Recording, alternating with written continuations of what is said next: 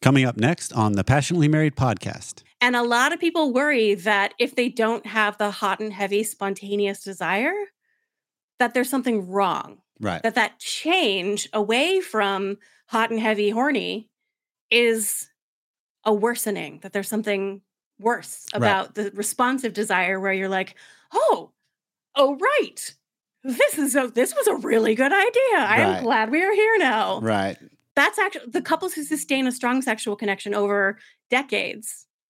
Responsive desire is how they experience desire most of the time. Welcome to the show. I'm Dr. Corey Allen, and alongside my wife, who's dancing alongside me. I love this music. we explore the wisdom and skills of the world's smartest relationship minds. We want to have in depth conversations that explore topics everyone is going to face we want to offer conversation starters and actions that you can take to propel your life and marriage forward. If you're new to the show, an easy way to check us out is check out our episode starter packs. This is a way mm-hmm. you can introduce people or find the information you're looking for. You're going to go to passionatelymarried.net forward slash starter, and that gets you jump started into everything we've done thus far.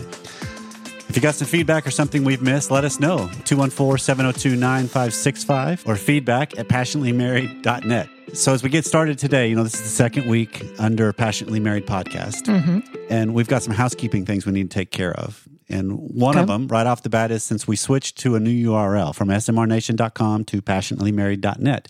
Mm-hmm. Uh, I picked up the URL passionatelymarried.net just a couple months ago. And so it's a new, it's been dormant for a while. Someone might have had it years ago, but it's been dormant. And so anytime you start a new domain, um, I've been sending a lot of emails and communications from that.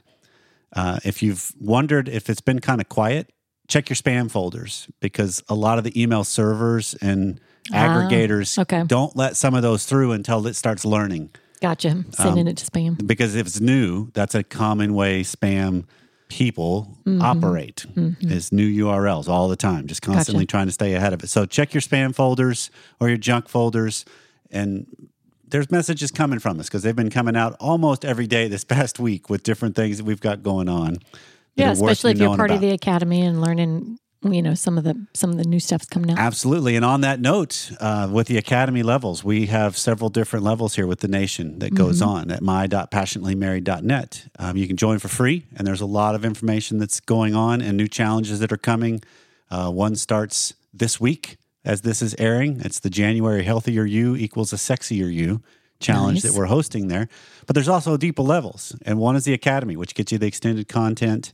But we also have a new level and that's the masterclass level. Okay. And so if you, if you, join the masterclass level, you get all the levels ahead of you, which is the extended mm-hmm. content, the monthly Q and A calls, um, the deeper dialogues on the platform. But this mm-hmm. also gets you access as long as your subscription is active. You get access to all of our video courses. Oh, nice. And so if you want to join that, and then you can cancel or downgrade or upgrade at any time. Even the new ones you just put out last year? Absolutely. They're okay. all available and you get access to them as long as your account is active okay. at that level. So passionatelymarried.net forward slash academy is where you're going to learn more. And then what else has been going on is uh, I just posted the my favorite reads from 2022 mm-hmm. uh, this past week. It's a list of 41 books that I made it through last year. So you made through all of them, and they're all listed as your favorite reads, no, or no. they're just listed just as here's good, what I made it through in good 22. clarification. This this is what I, I made it through, and then I put asterisks by the ones that really stood out to me. Okay, because okay. I've got a whole bunch of fictions that I read. I didn't. None of those were my favorites. Those are just good fun reads. But yeah. on the nonfiction list, there's a lot of really good ones that stood out to me this year, and sometimes that's good information because we got a lot of readers in the nation. Mm-hmm. And so check those out. You can find them on the platform uh, passionatelymarried.net. Um, also e- emailed it out too.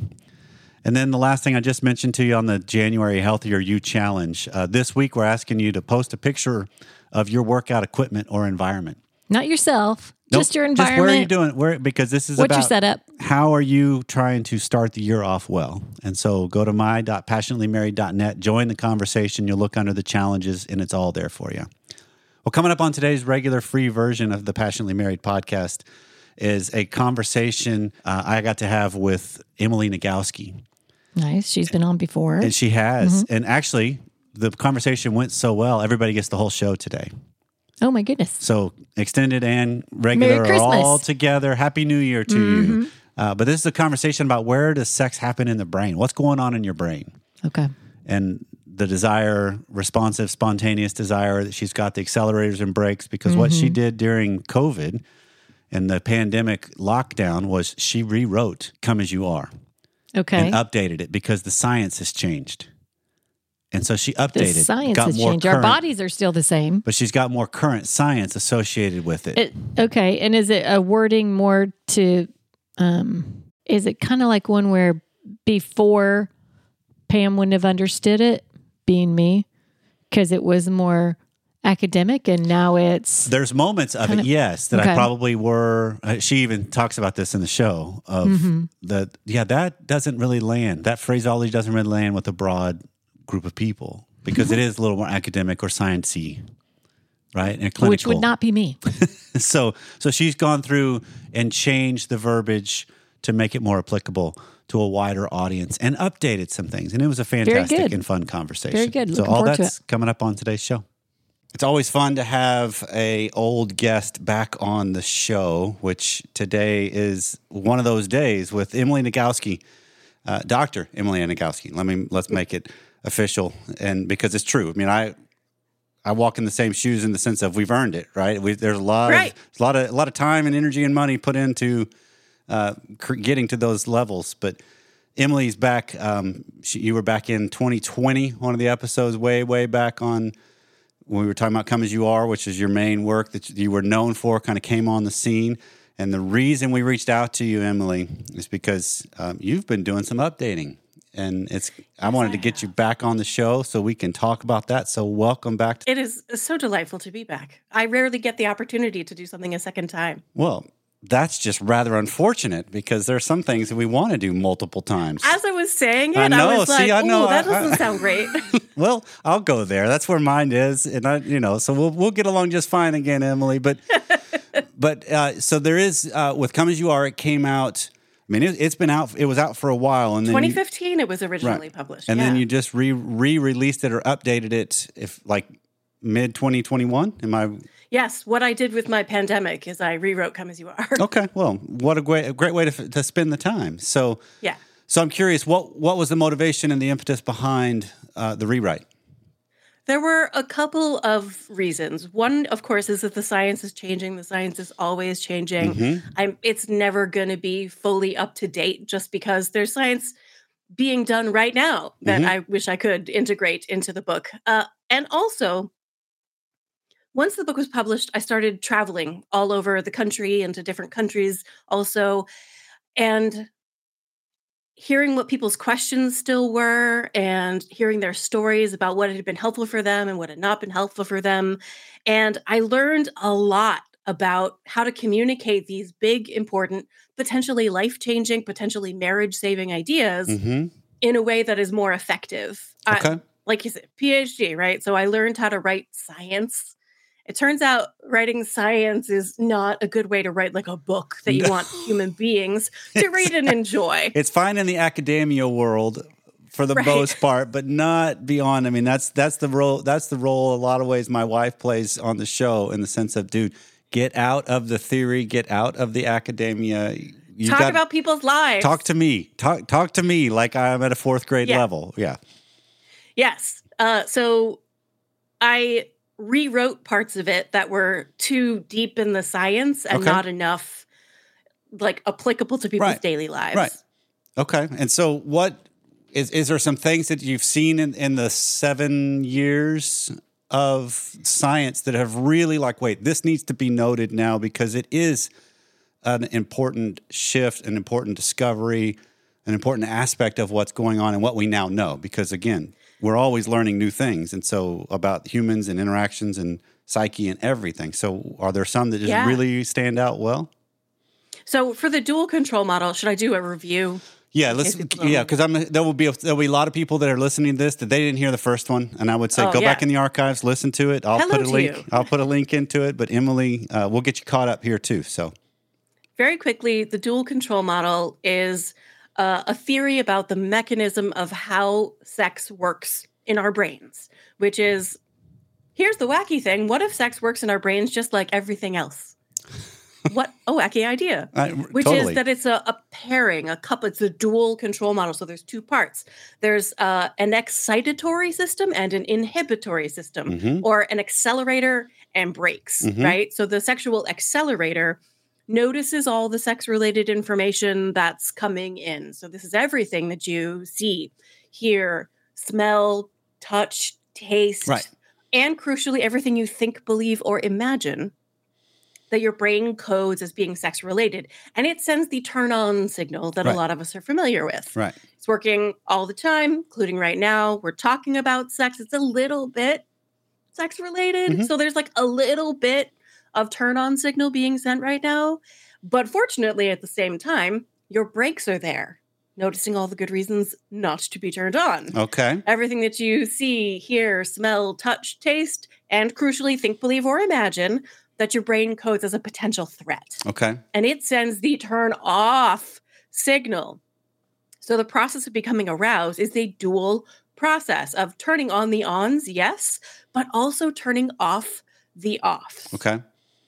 One of the things that we know about the dual control model in the world is that people vary in their sensitivity of their brakes and in the sensitivity of the accelerator. So some people have really sensitive accelerators and very not sensitive brakes. Right. And if you're driving a car that's got a really sensitive accelerator and very not sensitive brakes, Yeah. Not a good plan. that it, it could it could Well- be a lot of fun under really safe circumstances. and also, yeah, those are folks who are most likely to experience um, using sex as a maladaptive coping strategy. So if they feel stressed, depressed, anxious, Right. lonely, or repressed rage, Right. they're likely to want to use sex, which is so immediately available to their brain, as a way to downregulate from those uncomfortable states.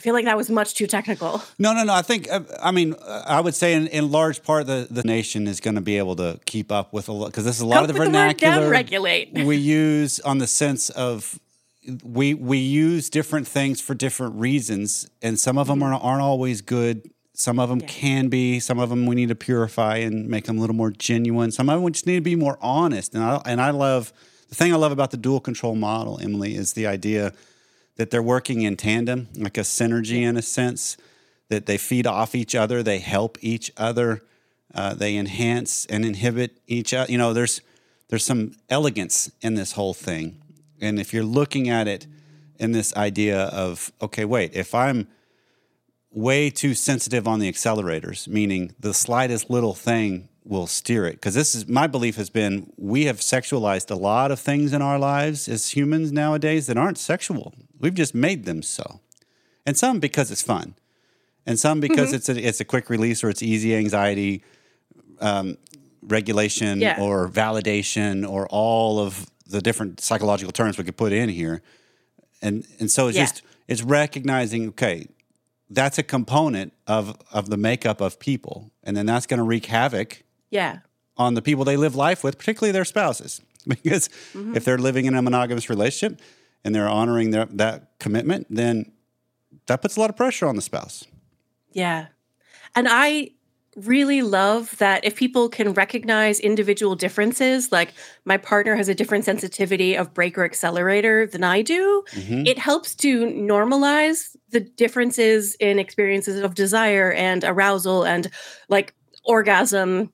Right. How readily it happens or whether or not it happens. It turns out folks with really sensitive breaks are the folks who are most likely to struggle with sexual difficulties, whether it's arousal, desire, pleasure, orgasm. right So it's really helpful to know how people vary.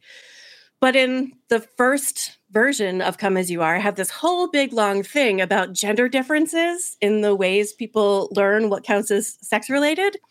And uh, in the last five or so years, it's increasingly becoming clear that it's not gender identity, it's not biological sex assigned at birth, it is not sexual orientation, it's really just sensitivity of the accelerator in particular okay. that makes people, for example, potentially more prone to um, kinkiness or paraphilias, as you you might technically call them. Um, and I so I took out all the gender stuff because it's turning out that it's the dual control model above anything else that's a good predictor. Okay. And that I think So- that's fa- I think that's incredibly important because it starts to make it recognizable on wait, how do we often stereotype or pigeonhole things that aren't necessary? And that then creates another issue and dynamic we have to face and deal with. And so the more we can simplify or clean it and get it to where okay, this is what we're really facing. If nothing else, it can empower people to look at it as okay, wait, this is just me. This is humans. This is the the quintessential human. Yeah. And there's nothing wrong with having a really sensitive accelerator or a really sensitive brake or a really not sensitive accelerator or a really not sensitive brake. And most of us are heaped up in the middle, being average. And that's great too. It's all normal. It's just recognizing that when people vary from each other, that can be important to recognize. Mhm. If you have one sex partner that you've decided to have sex with for the rest of your life, even in other relationship structures, but I think especially when like you picked a person and this is now your person. Like you want to understand them as Right. thoroughly as you can in order to be able to work with Right. the whatever you have available to you. Yeah. Right. No, I, I love it because that's that's kind of the, a different way of framing the idea of being a student of of my system, myself, and my partner. Yes. Of of recognizing of your partner. right, of recognizing the way they work, the way they what Yep. what speaks to them, what doesn't speak to them, what accelerates them, what's what slows them down. Those are all good Yeah. good data pieces to understand. And also, I find help one of the really wonderful things about the dual control model, it helps people not take things personally. Right. Like when you're in the mood and your partner's not in the mood, you don't have to think, well, there must be something about me that's Right. the problem, or must be something about our relationship, or there must be something wrong with my partner. No, it could just be stress Yeah. is just like slamming on this person's brakes. And it doesn't matter how much they love you and are attracted to you. The fact is their brake is on the floor and they what they need is not to love you more or be more attracted to you. Right. They need their stress to be relieved. Right. Right. And that's, yeah, because this is the, the one that keeps jumping up uh, uh, personally in my wife and I's relationship is I love reading. So at the, end- at the end of the day, um, I'll, I'll pull out a fiction book and read. But all of my library is electronic. So I read on my phone. Right. And Oh. so I don't use actual paper books very, very rarely anymore. And my 17 year old took the Kindle and I don't know where it is now. So it's all in the Kindle app on my phone. And there will be times where there could be something that could be sexual heading towards in the, that evening. But if she comes in and I've got my phone and I'm just reading, it's a break for her. And it, because That it's is so important. because it's a disconnect. It's like, oh, you'd rather be doing that. Oh, or, you know, Yeah. and it's, it's however she interprets it. Whether it's this whole, I'm just passing the time until you came in here, which I'm not intending it as a break. So now I've got to recognize, all right, Mhm. I got a But her brain sees that phone Yep. and is like, that's a wall. I've got a dilemma. She's got a dilemma. How do we navigate this better? It's kind of And what we're neither facing. of you is wrong. Exactly. Exactly. That's You've just, the circumstance and dynamic. Yeah. Okay. That's a perfect example. Yeah. And that, that's kind of what I was hoping to get clarified. It's just because I think this helps people get a tangible, here we go, this is what we're facing. Right. Exactly. Uh, also, insert here the first year after bringing a child into your relationship. Well, you could even add more than the first year. You could go, you could go beyond. But case in point, that fits too. Yes. Yeah, that hits the brakes. Um, another thing that changed in the book, the desire chapter, I would say, is the desi- is the chapter that changed more than any other chapter. Partly because it's so very important, and partly because I learned that what people need is different from how I wrote it. Okay. Um, so here's how I talk about it now. The desire chapter is really about responsive desire. So most of us were raised with the idea that desire is spontaneous, that it just kind of appears out of the blue. You're all of a sudden you're like, "Hey, baby, wanna?" right. And that absolutely is a normal and healthy way to experience sexual desire. But also, there's another way that's normal and healthy. It's called responsive desire, where instead of just spontaneously out of the blue, you have to sort of have a setup. So maybe it's date night and you prepare yourself. You do the sexy grooming and you listen to something sexy in the bathtub. Well, and then you like, you know, trim your ear hair or shave your legs or do whatever it is that is the thing that makes you feel like your body is ready. And you turn off the lights and you have sexy conversation. And that all is giving your brain time to transition out of your daily life into a state of mind where your brakes can let go of the world and your accelerator is free to do its job. That's responsive desire. It Mhm. emerges in response to pleasure, Right. whereas spontaneous desire emerges in anticipation of pleasure. Good distinction. So that's not how I wrote it in the first version of Come As You Are. Because what the science says is that spontaneous desire emerges in response to low levels of arousal, and responsive desire emerges in response to much higher levels of arousal. Okay. So when I hear the word arousal, I'm hearing what scientists mean, which is increased heart rate, uh, activation of particular brain systems prioritized over other brain systems. It turns out that is not what most people hear when they hear the word arousal. right. What they hear is genital response. Right. For them, that's what arousal is. And uh, that was an important lesson. I was talking to a couple, they both had PhDs. They both read every word of Come As You Are and understood what I wrote. So it's the pandemic. hmm Wife puts the kid to bed, comes down. They're just going to watch TV together for a while. Husband puts his hand right down her pants. And she goes, uh, No, I Right. am not in the mood. Right. And he says, But you will be. Because what he heard when I said arousal first, then desire, is if I just stimulate the genitals, I'm making a hand gesture that I feel really grateful people can't see. If I just stimulate the genitals, like that'll get her aroused, right. and then she'll experience desire. Right. And it's it doesn't matter that the previous six chapters had explained Oh that yeah. it's not genital response that matters, it's Oh, yeah. pleasure that matters, and pleasure depends on context. You have to create a context to allow a sensation to be pleasurable. Um, and I was like, okay, no, no, that is that is not that's the opposite of what I intended Must clarify. to use. And so I changed the language from what the science says, which is arousal first, then desire, and changed it to pleasure first, then desire That's good. so that people would know that you can't just stuff your hand. Well, I mean, for some people that works great. Just like stuff your hand down your partner's pants, right. and they'll be like, "Oh, right, okay, Right. good idea." right. But for a lot of people, they need to preheat the oven. Yes.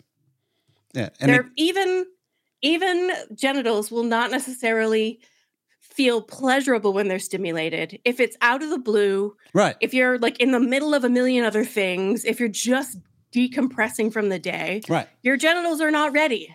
And that sensation will not feel pleasurable until you create a context that lets your brain interpret that sensation. as Right. And and you even talk about this, and this is what we talked about, I believe, in the very first time we spoke a couple years back on um, the non-concordance or the incongruent right. component that you were discovering too, that the body could respond, but the brain's not into it, or the brain could try to be into it, but the body's not responding. And so there's Exactly. there can be a disconnect, and some of this applies here in that. Yeah. Well, yeah, there might be something. You know, it, it, let's go stereotypical for a second. You put uh, as a wife, you put your hand down your husband's pants. The penis might get erect, but that doesn't necessarily mean he's all like, "Oh yeah, let's go." It could just be Yeah, it doesn't mean desire. It doesn't Right. even mean pleasure. you're right. It's just like it's a it's a response in some regards, but it Like, may I not connect to everything. Never do this, but like you could also put a vacuum cleaner right over a penis and like suck all the blood up and get an erection. That doesn't mean you've got pleasure or desire for that. And just to clarify, Any- never do this. Never do yes. Okay, let's just say the idea though, I mean, Yeah. like penis enlargement tools are often just like vacuum suction pumps. right.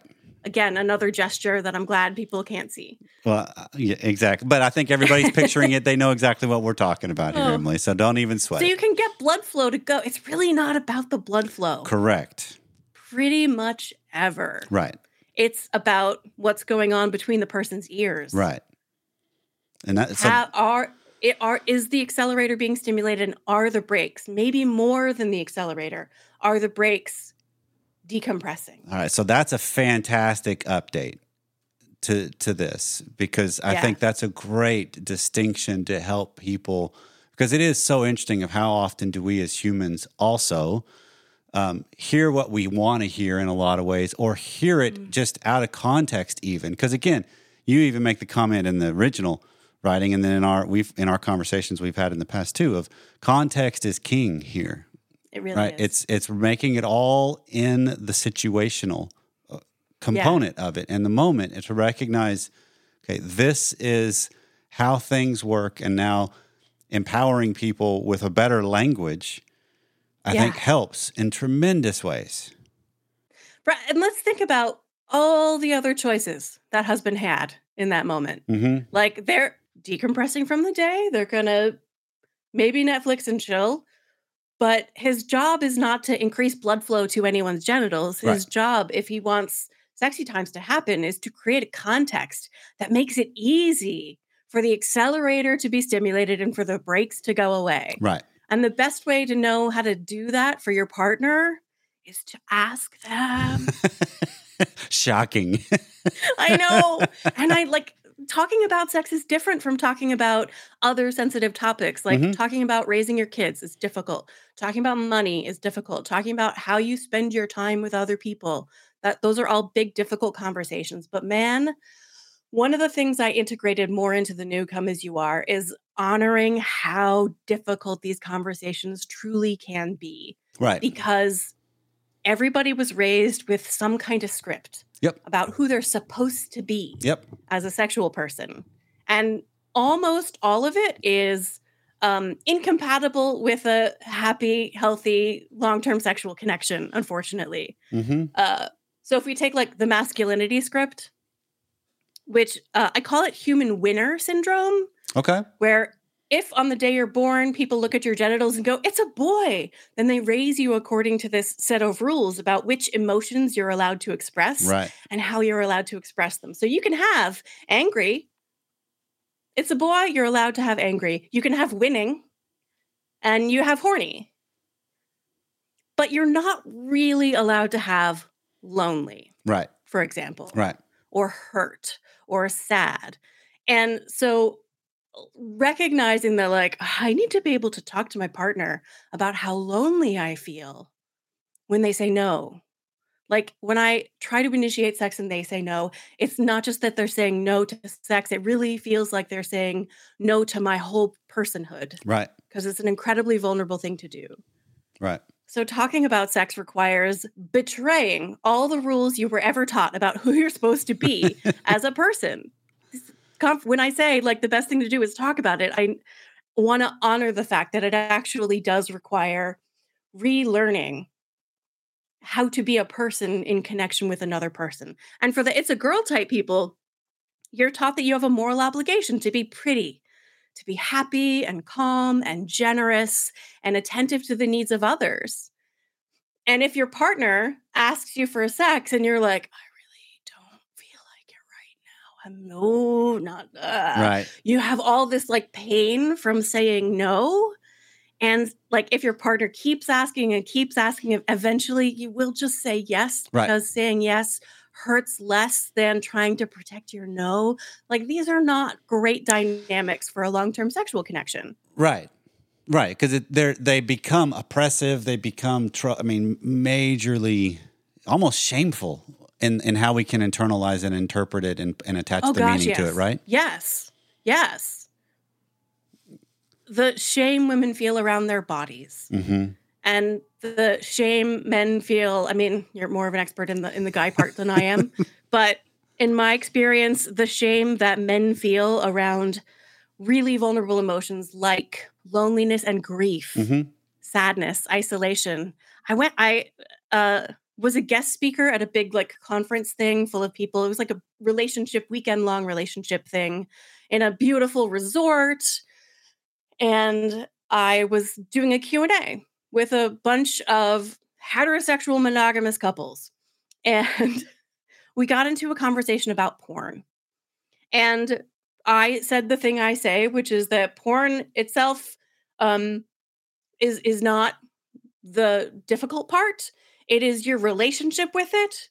Because if you're turning to porn instead uh, to Right. avoid Right. a conversation with your partner, or because you don't feel like you're allowed to have a conversation with your partner, that the dangerous part there is you're feeling like you can't have the conversation with your partner. Porn is just like filling in the gap Right. that's created by your inability to connect with your partner Right. and they like they had a really hard time they had a really hard time when i said that a bunch of guys stood up and talked about how they had recovered from their porn addiction by having conversations with their partner Okay.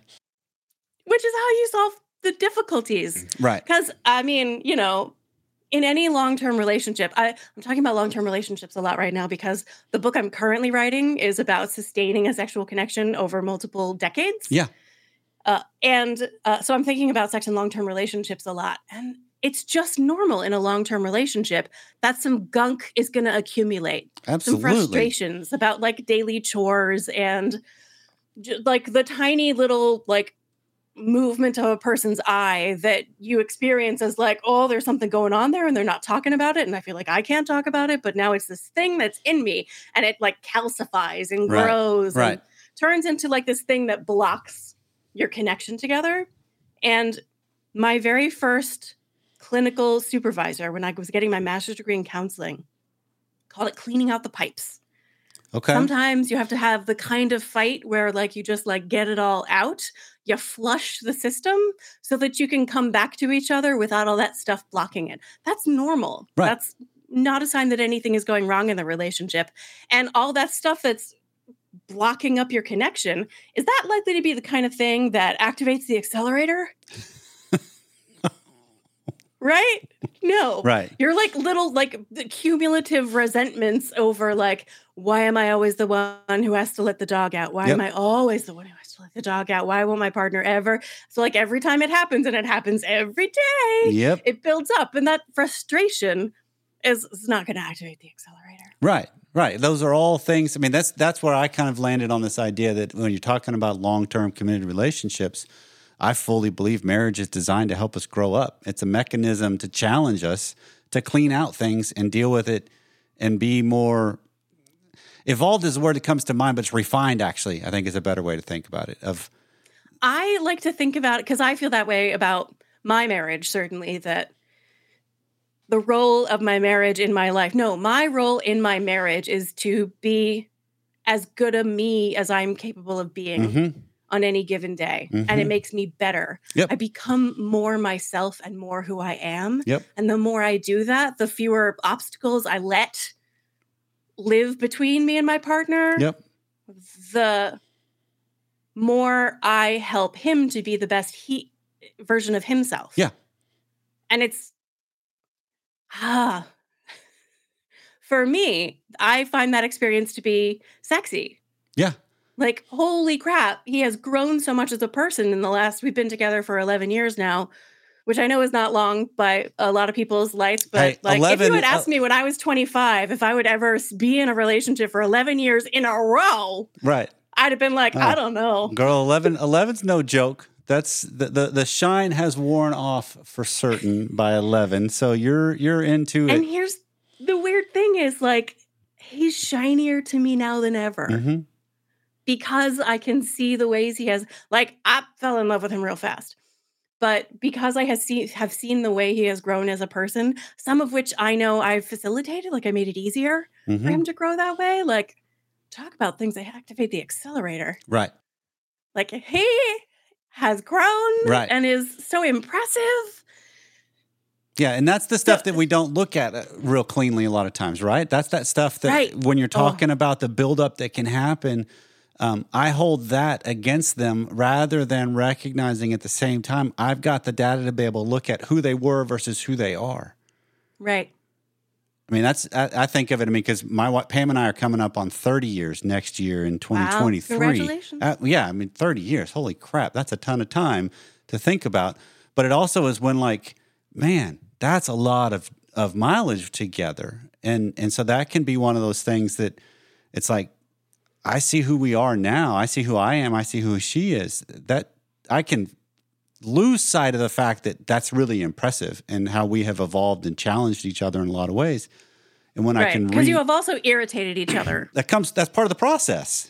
Absolutely. so so but That's the grit that makes the pearl. Absolutely. So when you can look at it though, it's just as a reminder of, oh yeah, that's right. Because I think of, you know, if something ever happened by tragedy or, or choice, even that I, the idea of starting over, uh, uh that does not sound appealing because it's like we've put in so much work. Yeah. And that's so when a relationship is difficult, when it's a source of stress, when the relationship itself hits the brakes, that's going to interfere with your Mhm. sexual connection with that person. And so, like, out in the world, if you meet something, meet a person with whom you have not yet had enough time to develop a bunch of stuff that hits the brakes, it's going to feel like that relationship really activates the accelerator so much more than this relationship does. right. When in reality, it's just that that relationship does not yet hit your brakes. Right. There's not enough data in there to really activate that's this the turn off, that's the frustration, that's the Yeah. resentment creating components. Given enough time, that Yep. person definitely will. yeah, because I guarantee you they won't let the dog out or whatever the metaphor actually fits. or whatever the thing is. Yep. Yeah. they won't do something that you want them to be doing that Yes. Why do you leave the recycling in the kitchen sink? Why? Now you're speaking everybody's language here, Emily, because there's ev- I think everybody relates to oh, how, really it's like a two foot move from the kitchen counter to the dishwasher. How is that the longest why two feet in the world? I don't get it. It's not that difficult. and if you have kids and you have that same critique of your kids and then your partner's in the same category as your kids, that is that is not a sex related stimulus. no, That's there's a huge brake right there. Yeah. yeah. All right. So but these conversations are difficult. Absolutely, and they and, but they're also so needed because when you're talking about a long-term relationship, we either have one of two things I think that are choices. One is we just get to a level of depth that we're never going to go beyond because it's just the mm-hmm. roommate syndrome, it's the playing the roles, it's playing house, it's coexisting, it's whatever label you want to put, or we face these conversations to really go deeper and move through them. Yes. So that's, I mean, it's really, we don't have very many choices. So it's just which one do you choose? Yeah. And there are it's it's so scary to like pick up a tool and start digging to go deeper. Mm-hmm. And, and we worry about how our partner will respond if we're like, I would like to dig deeper into this. Mm-hmm. Um, so uh, one of the things that I also include in the new Come As You Are is the ways that we respond to our partner's initiation, not just of sex, but of conversations around sexuality, is really important because our we are afraid just as much as our partners are afraid of being judged, of being shamed, of having a part like if we talk about a fantasy we have that we'd like to try Right. out in a relationship. It's a huge vulnerable risk to be like, I have this fantasy and I'd like to try it with you. And it's a possibility that your partner might hear it and go, Mm-hmm. and just be horrified. And that's not gonna, that's not, Right. that is another wall that gets sent up. It's gonna hit the brakes. So you set up the conversation to be like, I want to talk to you about this sexual thing because I love our erotic connection and I want to take it to an extra level. I think that we could really experience something Right. Very pleasurable for both of us if we try this. Right. And I'm still worried that when I say it, you're going to be really surprised or maybe even shocked. So, what I'd like to ask is can we? I'm going to say the thing and then we just like take 10, 20 seconds to breathe and keep our faces neutral and allow the moment to happen so that neither of us says anything that isn't really how we feel, but it's just a gut reaction. Right. And you can receive this information from your partner, you can receive their stuff, recognizing that you would not want them to go, Ugh, Right. if you said something. So you're going to, even though like we have all been trained from very early on to have a sense of like, this is good, this is bad, this is normal, this is wrong. Right. And all of those are just like made up barriers. Right. Uh, I have a my definition of normal sex is uh, it's any sex that all the people involved are glad to be there and free to leave with no unwanted consequences. Plus, no one's experiencing unwanted pain. Okay. So, whatever your partner says, as long as it includes everybody's glad to be there, free to leave, and only wanted pain if there's pain involved, then there's no need to be worried. Right. And, I mean, at least to have the conversations about it, to it, the invitations towards it, the working towards it. That absolutely. Yeah. Yep. And you may still be a no for Yeah. whatever it is. Yeah. But you can be a no without Without- judging your partner Right. or making your partner feel judged. Right. Yeah. You can be a no without shots fired as you walk out the room. Yeah, it can just be like a neutral, non-judgmental, that's not for me, thanks. Yeah.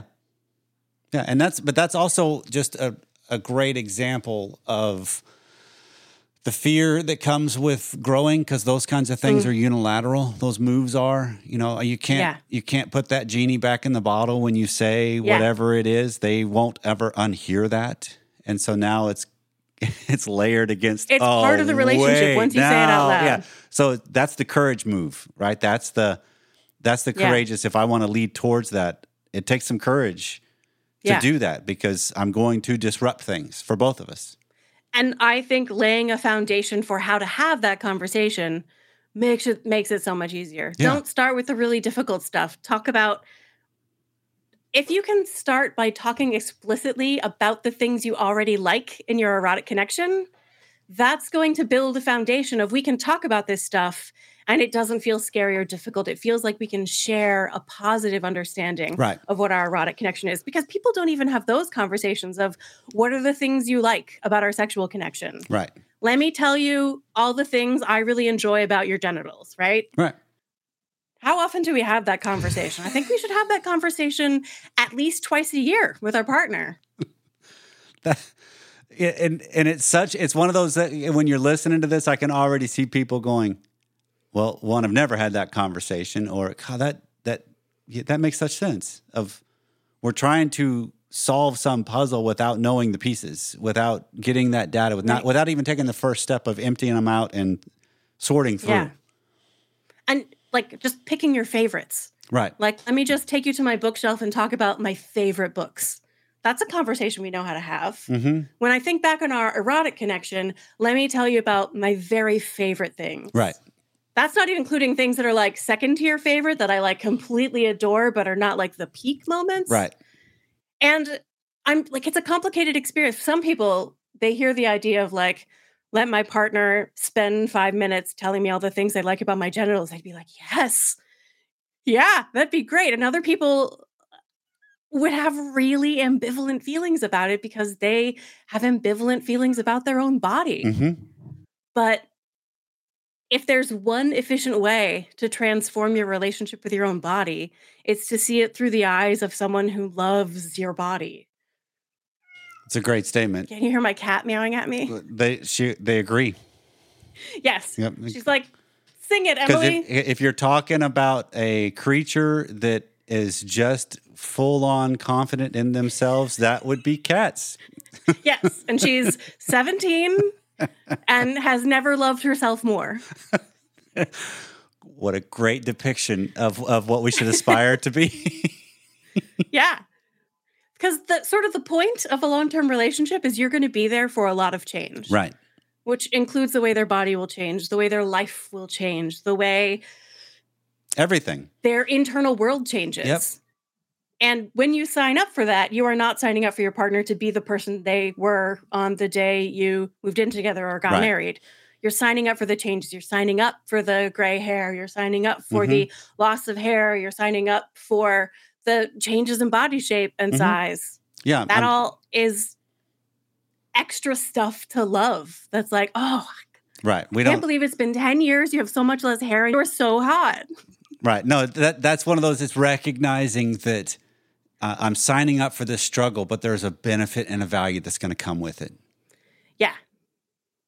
Yeah. And I'm just like on a like gender tear today. I was I spent the morning writing about it.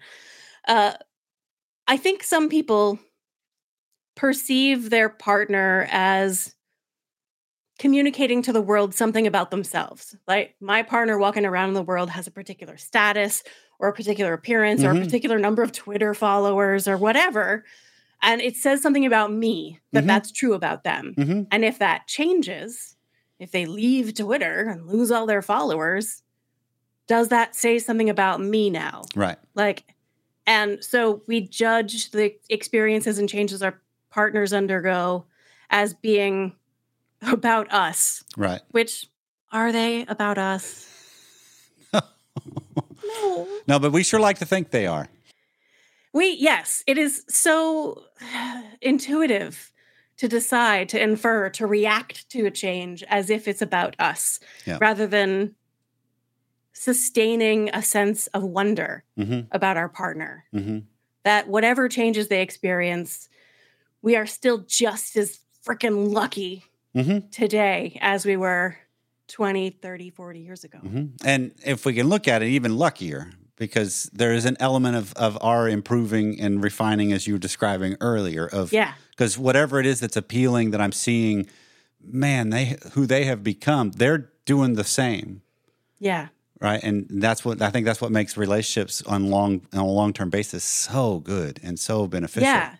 And we are not talking about like spontaneous, hot and horny kind of desire No. right now. No. Like we are talking about a kind of desire that comes from a very deep and emotional sense of connection with a human being. So you may turn up for like if you decide to schedule sex Mhm. or if it's just sort of the right time, you may not have like an erection walking in the door. You might not be turned on as you get there, but you go through that transition process of the, you know, trimming your ear hair or whatever the thing is that you do, listening to audio something or changing into particular clothes that make Mhm. you feel sexy and you put your body in the bed, you let your skin touch your partner's skin and gradually your brain's going to go, "Oh right, Right. this person, Right. this magical, delightful, wonderful person. Right. And a lot of people worry that if they don't have the hot and heavy, spontaneous desire, that there's something wrong. Right. That that change away from hot and heavy, horny is a worsening. That there's something worse Right. about the responsive desire, where you're like, oh, oh, right. This is a this was a really good idea. I am Right. glad we are here now Right. that's actually the couples who sustain a strong sexual connection over decades. Responsive desire is how they experience desire most of the time. hmm They don't report high rates of spontaneous desire, like they're not like super horny for each other, can't wait to put their tongues in each other's mouths.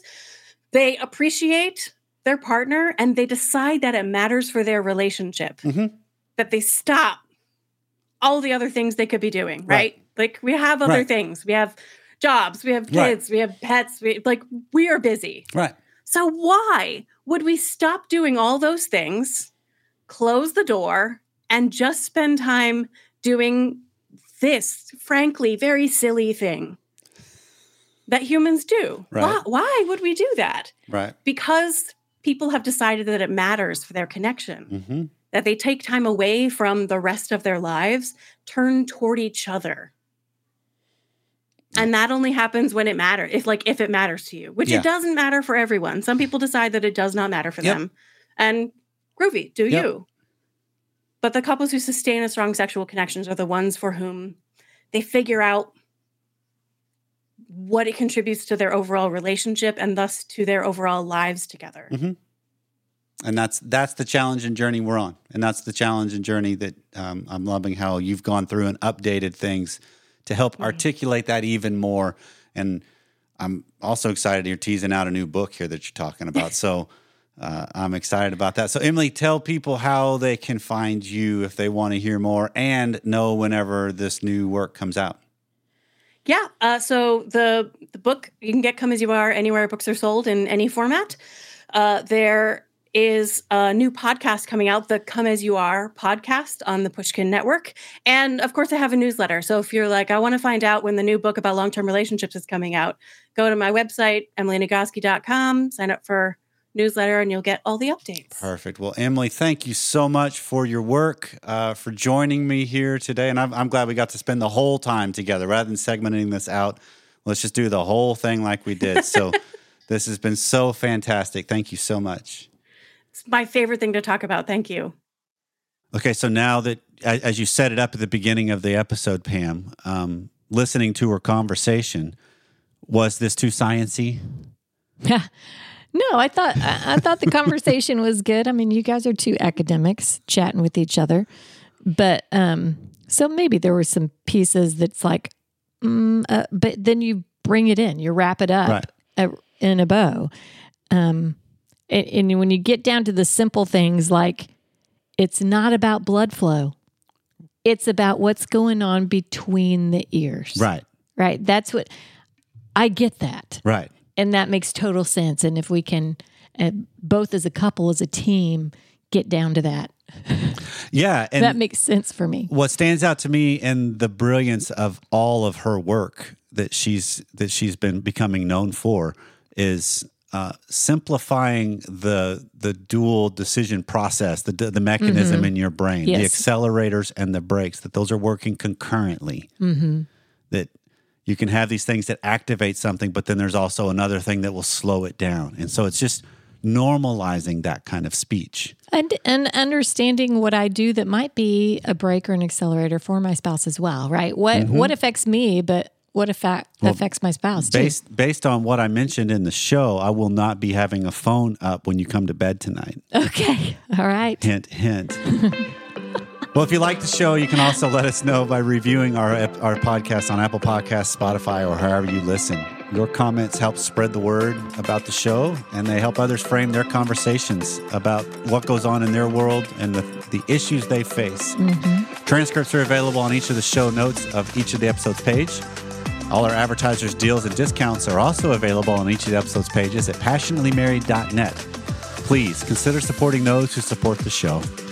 Uh, the greatest compliment you can give us is to live your life boldly and passionately and share it with those you care about along the way. Well, this has been Passionately Married Podcast. Thanks for taking some time out to spend it with us, and we'll see you next time.